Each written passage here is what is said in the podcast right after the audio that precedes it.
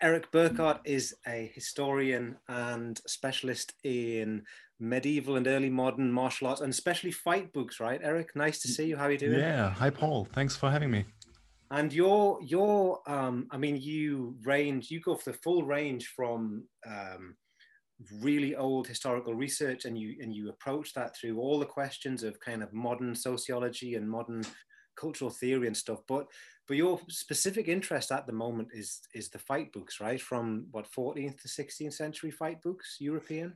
Yeah, exactly. That's, uh, I mean, the first documented fight books we have, uh, although they are quite exceptional. So it's a, a 13th century, late 13th century, early 14th century manuscript uh, produced in a, in a monastery, probably. So we don't know much about the context of production of these fight books. But um, yeah, these are just the most fascinating sources I've come across uh, so far as a medievalist. Okay, so so you are a, a martial arts practitioner and you like swords and you like medieval weapons and you you like all martial arts i guess but so why did yeah, you most most of them most of them I, I, don't i don't much like taekwondo actually but uh, that's just okay. a personal taste I, I I did taekwondo. I I love the high kicks and I love the I, I love I, I, it's a great workout. I still now that in lockdown I still go for taekwondo kicks because it's kind of really great workout. But you you prefer weapons, you prefer swords, right? Uh, no, no. Actually, I have a long history in uh, unarmed martial arts. So I did a lots of karate. But I, I actually my first uh, martial sport was fencing, like Olympic fencing. Mm-hmm. Um, but then I took up karate and jujitsu and stuff like that. And yeah, also weapons, which are fascinating because they give you so much um, versatility in training. Uh, yeah. And so now you you study.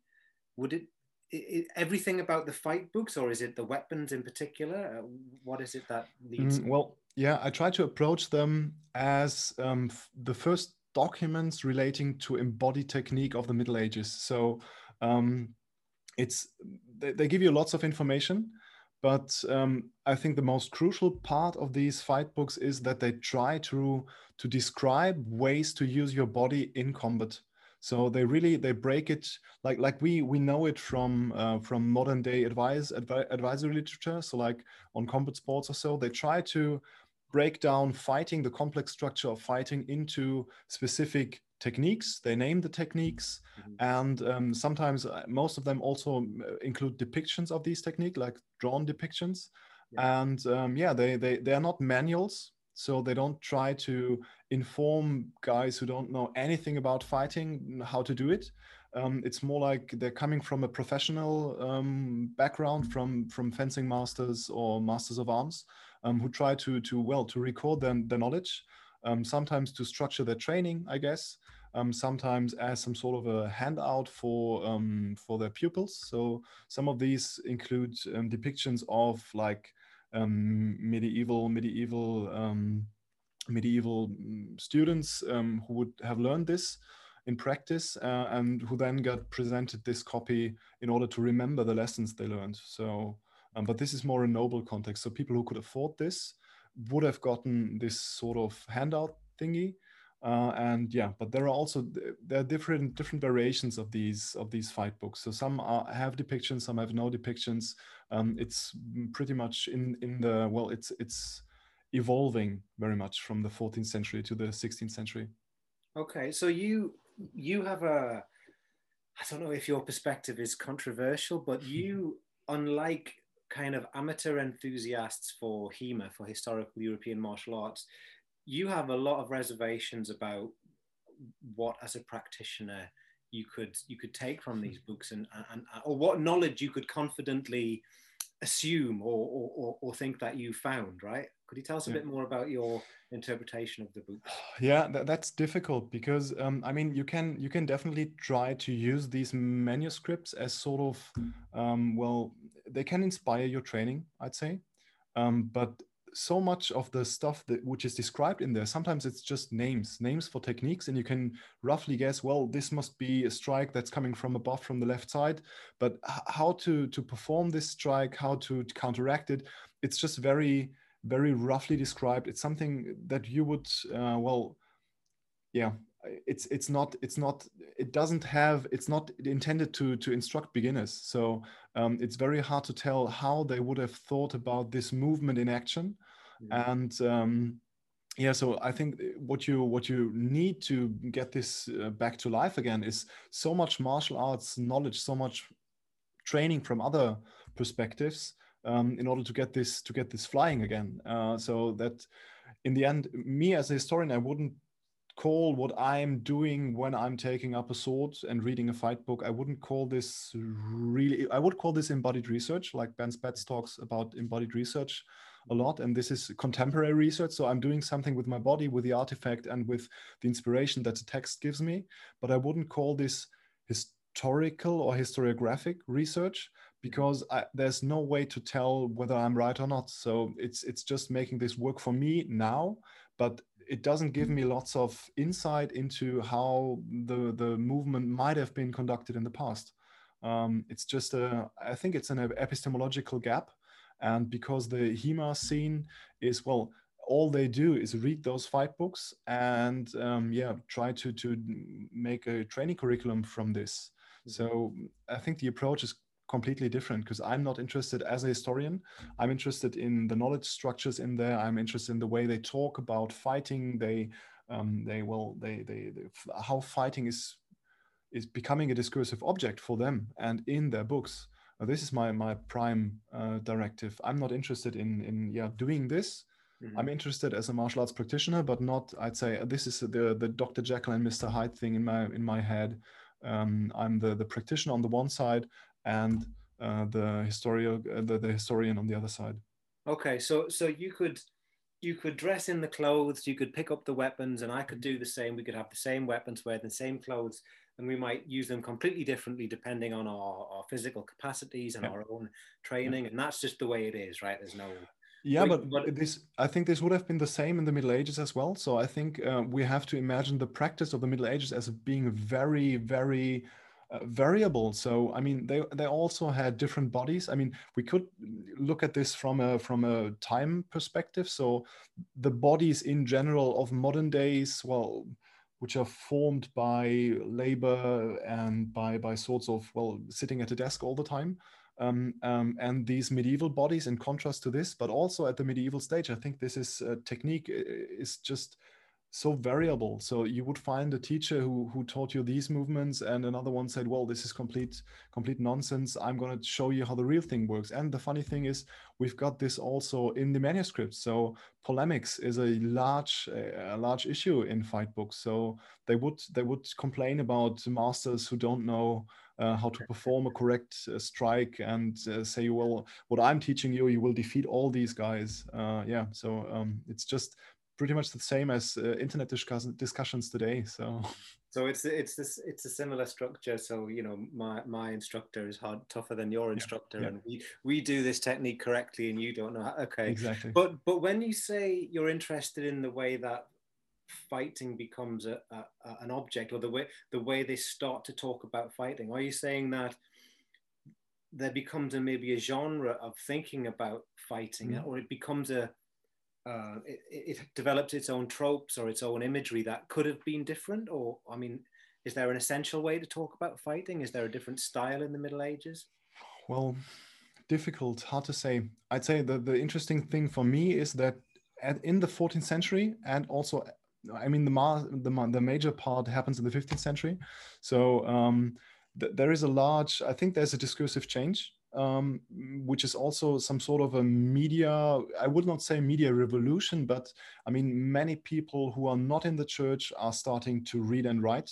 And um, so in you, you, you have much more uh, records of um, well knowledge outside of the classic scholastic canon. So and this is part of this. Uh, so they people start to write books about fighting. People get the idea that it's maybe a good idea to to write a book about this. Mm-hmm. um, so uh, we're having a large we're having much more knowledge to talk about from the middle ages.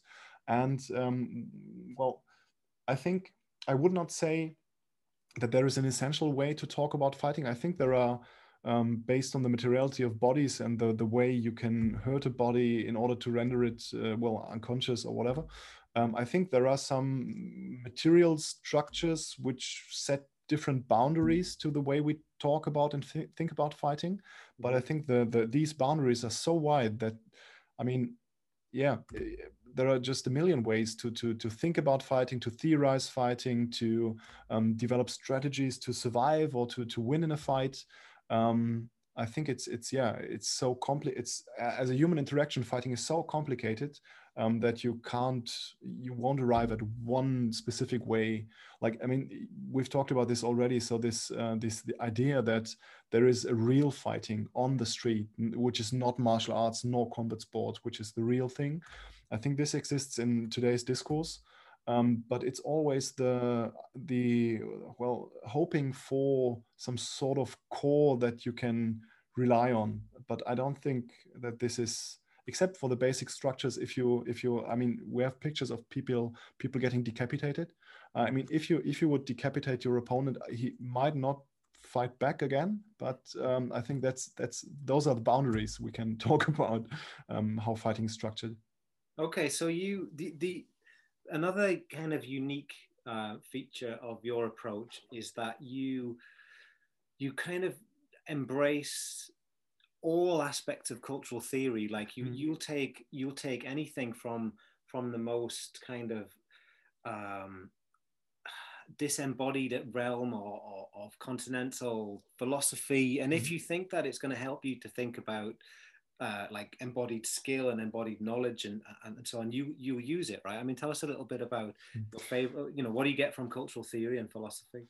Yeah well for me cultural theory is just uh, it's just a way to to well to to show how i'm thinking about my subject because the problem of of um, historiography is always that i mean we're making up the past basically. So we're, we're here in our discourses in our ways of thinking and doing things um, and then we just take up traces of the medieval past and we, we interpret them and try to, well, try to grasp what has happened there, how, how these things came into life uh, and came into being.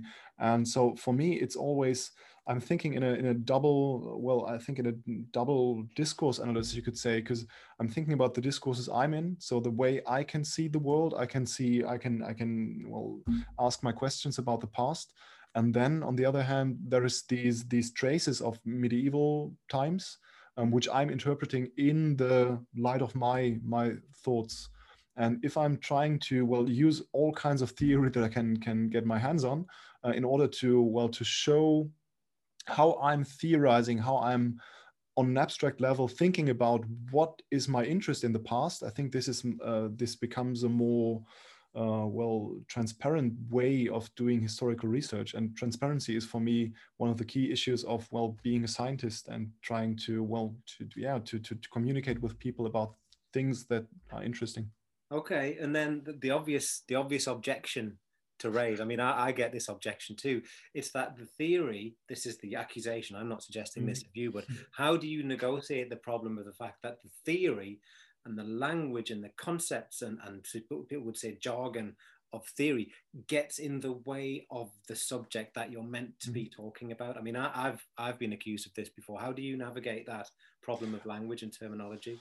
Well, I, would say mm, I think this does not apply that much in medieval history because um, I mean your all your language always gets in the way between if you if you try to mediate the the gap between our time and the middle ages so you always have sort of a gap to to bridge and um, if i'm using theoretical meta language um, i'd say this just enables me to well to to structure my approach better mm-hmm. so I don't I wouldn't say that this is a problem. And most of the time, yeah, if you talk about people who are really deeply into medieval history, um, you have to explain the theory first. So what, what do you mean? Why do you use this?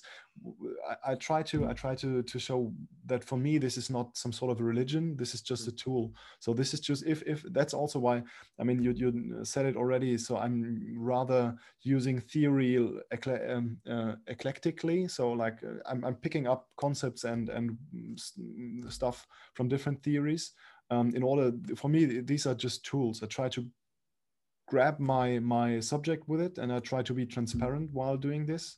Um, and apart from that i mean i'm not i, I wouldn't say I, I believe in theory. I just think i believe in uh, every way that makes my approach more transparent. Yeah, I mean, and thinking about that, I've um, looking at some of the um, things that you've said and things that you've written. You you you've argued your sense is that because martial artists really you can't really kill your training partners right which is a good thing so, so, therefore martial arts training is like inherently theoretical mm-hmm. because it there's always um, a, a gap between yeah. the, the, that and the verification I think so. Yeah. There's always that gap. So, so you're you're it's quite a controversial thing. So, well, people will take this the wrong way. Mm-hmm. That that martial arts training and practice is overwhelmingly theory led rather than mm-hmm. practice led.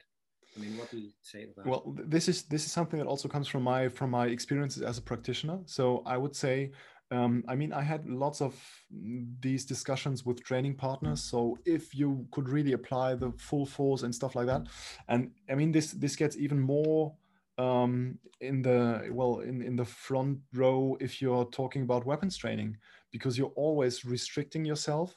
Um, it's it's really dangerous even to train with blunt steel weapons. So um, you would always try to simulate an environment where you could train safely because you want to train tomorrow and the day after that as well.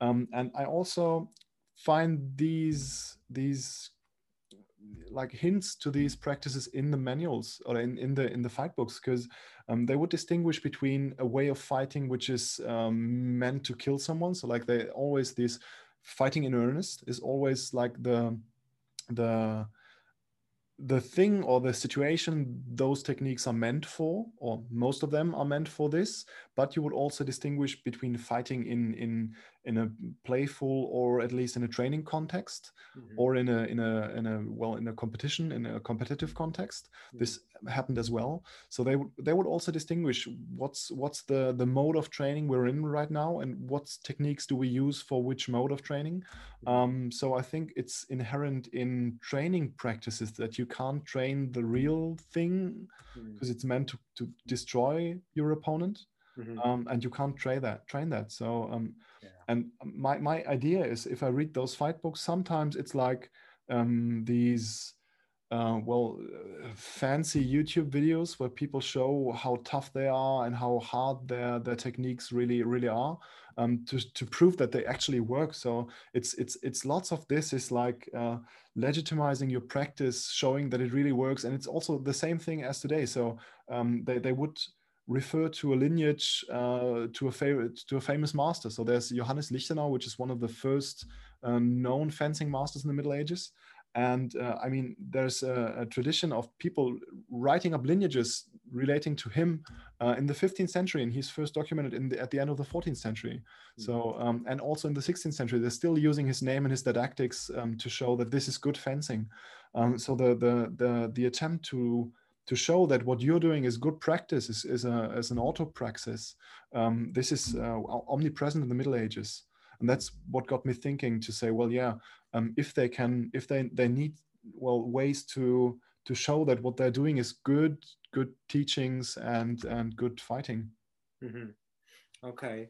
So, um, I mean, there, so you mentioned that there are clues within the fight books. I mean, do these are these visual clues or are these textual clues that say, yeah, mm-hmm. you might want to do this if you're showing off, or if it's a demonstration, or if it's a. I mean, do they talk about it at that level, or or do, are there are there examples of because these are civilian books mm-hmm. largely, aren't these? Are these it'd be wrong to call them martial arts books because it's not about war. It's normally about yeah. dueling, right?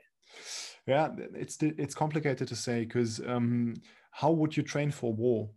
Um, so if you train for war, it's it's a, um, you try to simplify the the context of application. So even if you train for a mass fight, you would learn techniques in a one-on-one situation before you bring in more complexity. So I would not say that this is not. It's not that the context they're training is not war. Yes, um, but I, I think that people train these arts in order to pre prepare themselves for any sort of fighting that might uh, that might occur. So, mm, but yeah, you're right. So the the the the context is always a one-on-one situation, or usually is one-on-one situation. Um, but you would so sometimes have like um, depictions of people wrestling someone who has a, a, large knife, wrestling him, taking off, uh, taking away the knife, and then putting him into a sack Uh, so just this is just for fun. This is just for demonstration, uh, and yeah, it's it's quite. Sometimes you have to guess because of the context, because you would never do this in a in a yeah you would never do this in a real fight. Yeah. Uh, but um, yeah, so you have to to sometimes you have to guess. Sometimes they, they say, well, this is these are techniques which are good for um, competitions, or these are techniques which are good for Schimpf, so which means not not earnest fighting. Yeah. Okay. So um how would you explain to um, to to the I guess the amateur I, I, guess you've probably had arguments with kind of amateur HEMA reconstructionists. All the time. So you, those are the circles you move in, and your position is is one in which it's a, it's like a different conceptual universe, right? It's a different. Mm-hmm. So, like for instance, we've talked about this uh, together in the past. We today use the term martial arts and we can look back at the fight books and we can look around the world and go, ah, martial arts. But we have a very modern, mm. like it's a very contemporary, actually, 50 years or a few more of the concept of, of, of martial arts as such. And yet people project that back, like that, that, that we that, that in the Middle Ages they could be martial artists. They, they weren't. They, it was a different spectrum, wasn't it? It was a different conceptual world, right? I mean, do, do, do people buy into that, or is it, do people go, yeah, it was a bit, but fighting is fighting, and it's real, and it's the same tradition, or yeah, yeah. Well, usually, usually they they're into this direction of thought, but um, I mean, you can like in every martial arts culture, you, you would encounter different different mm, perspectives and different different positions. But I always try to argue that I mean, we have to we have to this is also why the martial arts studies research network is for me as a as a medievalist so important because this is for me a way to adjust my my ways of thinking about martial arts. And is it really martial arts that we're encountering here in the fight books? And i would say well i came i came from from trying to research martial arts in the middle ages and now i'd say i'm looking at fighting practices which is more basic um, and by saying, well, I look at the, the moment or the, the practice when fighting practices become a discursive object. And when fighting practices become the object of a learned culture, they write books on fighting. They try to, well, to make out the, the body techniques uh, that you use for fighting. They try to, to, to establish didactics of fighting mm-hmm. and then put them down, which is basic, which is for me also a, a minimal definition of what martial arts is. So it's about fighting practices um, and it's about people organizing their knowledge on fighting um, by associating with each other, by like forming schools or like uh, having having a, a, a, common practice of training and talking about fighting, um, which would my general like minimal definition of martial arts. Um, so I, I, try to do a bottom-up approach instead of a top-down uh, approach. Um, and I think at the end I come up with something is like well how the the martial arts culture and i think we can definitely say there was a martial arts culture in the middle ages mm-hmm. um, because they also named their what they were doing this this was art so they said this is kunst des fechten this this is the art of fencing or the art of fighting mm-hmm. um, and which is pretty much the same it's it's a way to turn this into uh, well an object of a learned culture and um, yeah uh, pretty much this. So i try to i try to come from both ways like um, top down would be martial arts our today's um, well concepts of martial arts. From this perspective i look on the middle ages but also the other way up um, to say well people fought people thought about fighting people wrote books about fighting people wrote about body techniques uh, and um, yeah it's like a like this from from two angles i try to approach approach this uh, phenomenon. Okay. So um, I mean, in, in the modern world, people um, indulge in martial arts practices or they turn to them for a range of reasons. I mean, Sixt Wetzler has, has said there's there's like five or six almost mm. almost universal reasons why why people turn to martial arts for like sport or preparation for conflict or self-defense or for spiritual or for health or mm. for uh, something else that I can't remember. But I mean, mm. are these the so in if we're talking 14th to 16th century i mean who is it who's who's turning to these teachers and who is it who's is it the aristocracy is it uh, uh is it you know serfs and villains and who i mean who is it who, who turns to these these schools and these teachers yeah um, well that's what I like about the the the ideas that Sixt and also Ben uh, Ben Judkins put forward. Like, why would you train martial arts? What are the the um, the the reasons. Um, I think it's pretty much the same in the Middle Ages. So you have like people from different social strata engaged with martial training practices. Um, of course, you have the nobles um, who would usually, I mean, they would have um, their own people who are competent in fighting who would teach uh, their, their young knights and so on in fighting so these show up sometimes in court records as like fencing masters or so but these are not the same guys who are who are writing the fight books i guess i think i, I mean we don't know this for sure yet because there's still so much research to be done um, but I'd say the, these fight the the whole the most of the body of the fight books belongs to an urban environment. So it's burghers fighting, uh, it's burghers and craftsmen fighting. Um, you also have like in the 15th century you have the um, several guilds guild structures who arise like uh, there are brotherhoods uh, of fighting masters who would also like get in in 1487 they would get the imperial privilege in the holy roman empire from from the um, um, the the emperor to um, give the title master of the sword. So this is like yeah they have the the only right to give the black belt in in sword fighting. Um, and you have to pay for it and you have to get um, you have to make some sort of a graduation ceremony and show your your skills. Um, so this is really much like a really established martial arts culture in the 15th century um, but I, would say, I mean, we have fighting practices and people training for fighting in different strata of the society. You have like in in in uh, fairs or markets, they you would have like wrestling matches or stuff like that. So I think it's hard to tell because it's it's all fused together.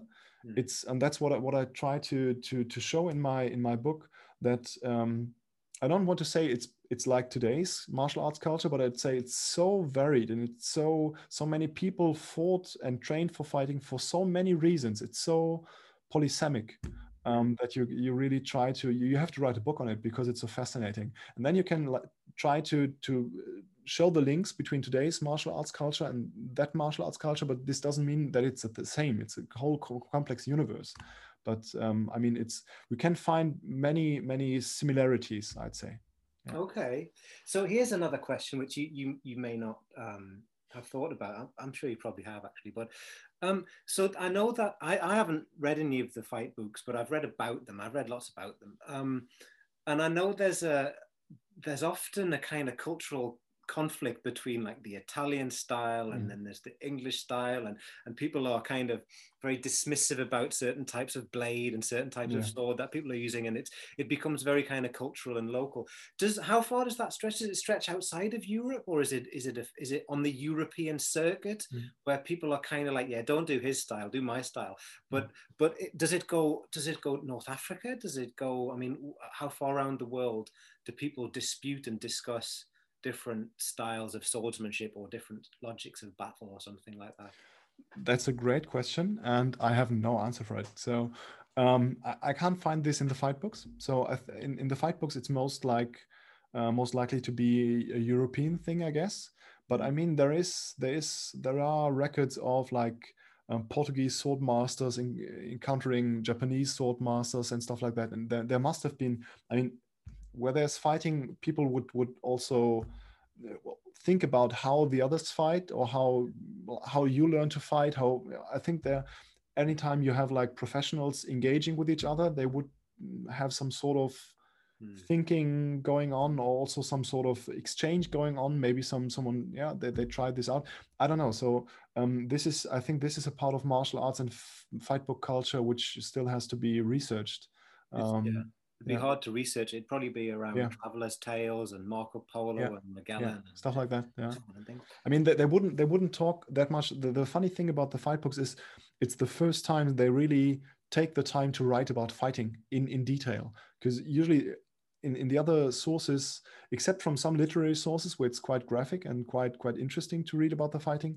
it's just well they fought. Uh, it's no one no one cares how exactly they used their bodies in fighting. So this is also why these sources are so interesting for me because it's the first time you can put the finger on it. You can say, well, yeah, um, they they thought about how to use the body and they they took the time to write it down. Um, and yeah, this is this is special. So, um, I, but I think Sixt, I, I talked about this with Sixt, um, who told me about something like British British soldiers encountering uh, in India people who also fought with uh, so sort of scimitar-like stuff and who, who wrote a lot about this. So this, but this is 18th century, I guess. Um, so then you would have like these cultural cultural fighting styles. Um, but um, in the Middle Ages, I have nothing, nothing. Uh, so far, I haven't seen anything yet. Yeah. Interesting, interesting. Okay, so you're so you say this is all book length stuff. I mean, tell us tell us about your books. You've you've written mm. one. You're writing another. I mean, tell us about tell tell us your publication history. okay yeah well i i wrote my uh, my phd thesis was uh, not about fighting my phd thesis was about uh, discourse analysis on crusading discourse in late medieval europe so um, dukes of burgundy crusading self-fashioning stuff like that and um, yeah now i'm writing my second book which is on fighting on the fight books and uh, all, still the middle ages um, and yeah, I've uh, I started this project when I was working in Dresden, so at a research project on single combat in uh, in the Middle Ages. Mm-hmm. I spent there two years, and this was like the I first came across these fight books um, as a researcher and thought, well, yeah, I have to stick with this. this. These are so interesting sources. You can do so much with it. You can attach so many um, you know views and angles uh, to these to these. You can ask so many questions uh, with these sources. Um, that's why I wanted to stick with them. And yeah, well, and after the second book, I don't think about uh, about uh, the time after the second book. Just uh, have to finish it beforehand. So I'm gonna I'm, I'm going to hand in a, a grant application now, um, which basically gives me the freedom to um, do all the research which is still necessary for the second book. So I want to go to to Augsburg uh, in order to to research in uh, the public archives of the city. Um, and I hope to do some sort of a micro micro historical study on Augsburg in the same period I'm looking at um, as for the fight books, um, in order to to like establish the background of these fight books. So like look at how people fought, what sorts of fights did they encounter, what was the what was the the background for writing fight books. So mm. what what fighting practices were they? How how can I tell? Um, in order to not just be on the discursive discursive level and just look at how people thought about fighting, how, how they wrote about fighting, but also to look at well, what, what did actually happen and to what, what is the the background for these these ideas about fighting. Okay, so um, and after you've done that, will this be this this is you and fight books finished forever, or, or do you think this no, no, no, no, lifelong? Never no, I, am I mean, martial arts studies and fight books. I guess they will with me will be with me the rest of my academic career if there is one. because after, after, I mean, you know how it is. After this, after this second book, um, it's it's the watershed. You have to dis, uh, decide, or you have to see whether you get a professorship or not. So I'm still at the the postdoc status, and uh, yeah, we'll see where it goes. But um, I still think in these. I, th- I think I'm I'm still I'm a cultural historian, I'd say. So I'm interested in theory and the way people people establish. I don't know. People think about their world. Like this is the main part, and um, I will continue to think in this direction. So you you have you have a very broad kind of historical and theoretical um, framework. So if anyone out there is hiring. Uh, okay, so I mean, I wanted to ask you about um, a little, just a tiny bit more about the um, the, the possibilities for researching around the books because the sense that I have, and I'm not a, a, proper historian at all of anything, you know, I could never, I wouldn't know how to look that far back in time. Um, I mean, what other textual or archival or even archaeological, I don't, what other kinds of evidence and what other kinds of material are you able to work with if you're looking at the period of time that you're mm-hmm. interested in? It seems like sources are quite thin on the ground in terms of things to back things anecdotally backing things up or or through other material. What kind of other stuff do you use? Well i want to use the whole the whole spectrum that's possible. So i would like to um, use on the one hand i would like to use literary sources which all i mean the, these are all fields which have sometimes been done. So i can just build up on this but um, I wanted to engage with literary sources because uh, that's also what Sixt Wetzler did in this thesis. He looked at the way um, like uh, sagas describe fighting and um, the way they included like special terms on fighting techniques and stuff like that. This would be interesting for me. So um, how how deep does this go? How how far can I trace martial culture and martial arts culture in the literary genre? Because they tried to do they started to write romances and stuff like that much earlier than the fight books which might be nice uh, nice indicators for um, a training culture if there's already specialized specialized terms for techniques and, and a, a feeling for how to perform technique. Mm-hmm. Um, this is one thing. Uh, I want to work with work with uh, archival sources. This is pretty much the the study I want to do on Augsburg. So like you could could work with legal sources. Which what sort of carrying a sword or doing stuff was prohibited. Which which which uh, which infractions did occur, how were they punished, um, what happened on the streets, maybe brawls, or how would yeah how would how would the city try to keep the peace, which is also um, quite interesting. So, for example, if you look at this is not the case for Augsburg, but for other other cities, if you would look at um, cities with universities, they would usually uh, limit the or they would um, they would not allow students to attend fight schools because I mean you have these youths like uh, who are prone to violence a little so you could say they and if they attend fight schools this tends to to endanger public order. Um, and you would also have attempts to control the the carry of weapons uh, and stuff like that. So this is also interesting as as a general uh, fighting culture. Um, and you could also look at um, at like chronicles um, to to determine different yeah um, contexts of fighting. For example, you have the judicial duel, um, which was part of the the legal process to to uh, settle a cause, and uh, you would then have a fight, which was usually also um, well, a, a, fencing master would train the opponents.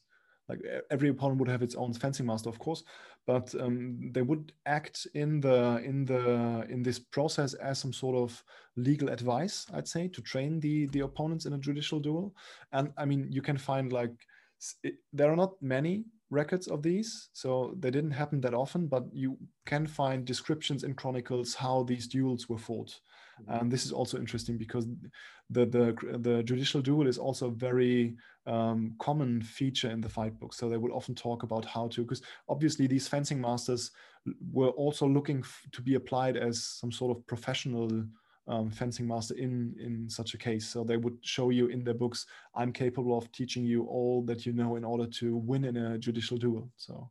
Um, yeah, it's it's a it's a you can work with lots of sources, and I try to, and also material. I like I mean um, I mean, just um, the artifacts you would have. I was uh, with Daniel Jaquet. We we visited uh, we visited the Zeughaus and we saw a fencing sword, which was made only to imitate the physical properties of a real sword, but with a blunt edge and with uh, a different distribution of mass, so that you could train safely. And this is like 15th century, 16th century.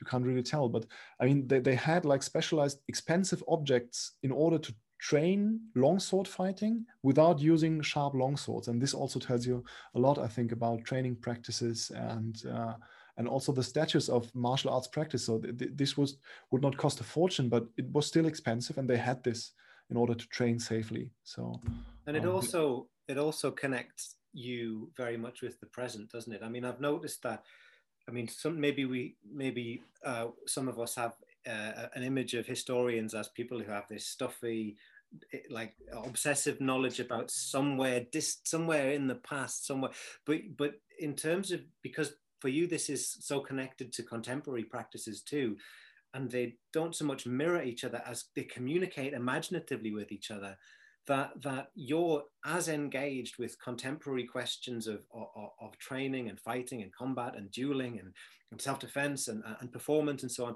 and all of these issues uh, and tran- all cultural translation the question of establishing knowledge from the past.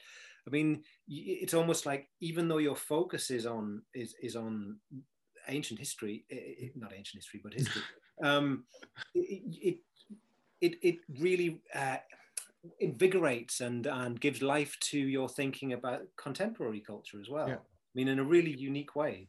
yeah but the, uh, for me this is I, I, think this is also I, I, love this about this research and this also changes my way of thinking about history because i think this is um, history is i mean we are history yeah?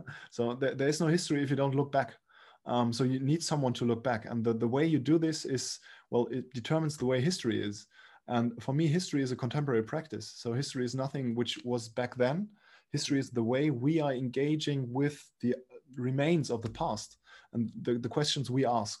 And the funny thing about this research is that it, it it enables me to well to to well to really see where my questions come from to to make make comparisons on on different levels but i think this isn't the same with all kinds of history. It's just i call this um, the the fetish character of the historic object because um, if you're if you're only obsessed with the past as a historian um, you tend to forget that, that this past is just existing in your head because you are you're you're engaging with the, the with the sources. Um, and i think this is this is a way for me to keep to keep yeah to keep it really vibrant and and really really a communication from from all it's just in my head. So for me science i could make this I, am a radical constructivist in the end so i could make this all up. Um, yeah. but um, history history is is the way we communicate. Uh, history is nothing in itself. But I think that I, I mean I've, I've been reading uh, a lot of um, Peter Sloterdijk recently, and um, I don't know how how much or if any you've read, but it, it's really interesting, and I think it will become really interesting because I mean I'm obsessively writing all the connections I'm making between his philosophy and martial arts, mm-hmm. and, and, a couple of things that he writes about, and it's a theme that keeps coming back through his work is is um is our relationship with the ancient Mm-hmm. And, and he, he talks about the way in which we can reimagine the ancient and we have to just ignore the differences. So, like he says, the European Renaissance just completely forgot the vast differences between their time and, and the Hellenic Greek. Mm-hmm ancient past that they imagined they had a connection to mm-hmm. and that that was a process of reinvention like this when it doesn't matter about the differences like mm-hmm. you know they invented the ancient for mm-hmm. themselves in the present and that that works and this immediately always brings me to practices like hema you know the way in which hema is actually a comparatively recent practice like a mm-hmm. comparatively recent hobby right for, yeah. for, for, like battle reconstruction and, and, and being interested but it's because of a, an imagined relation to a past that we then want to think is continuous and unbroken, but we've mm-hmm. just made it up now.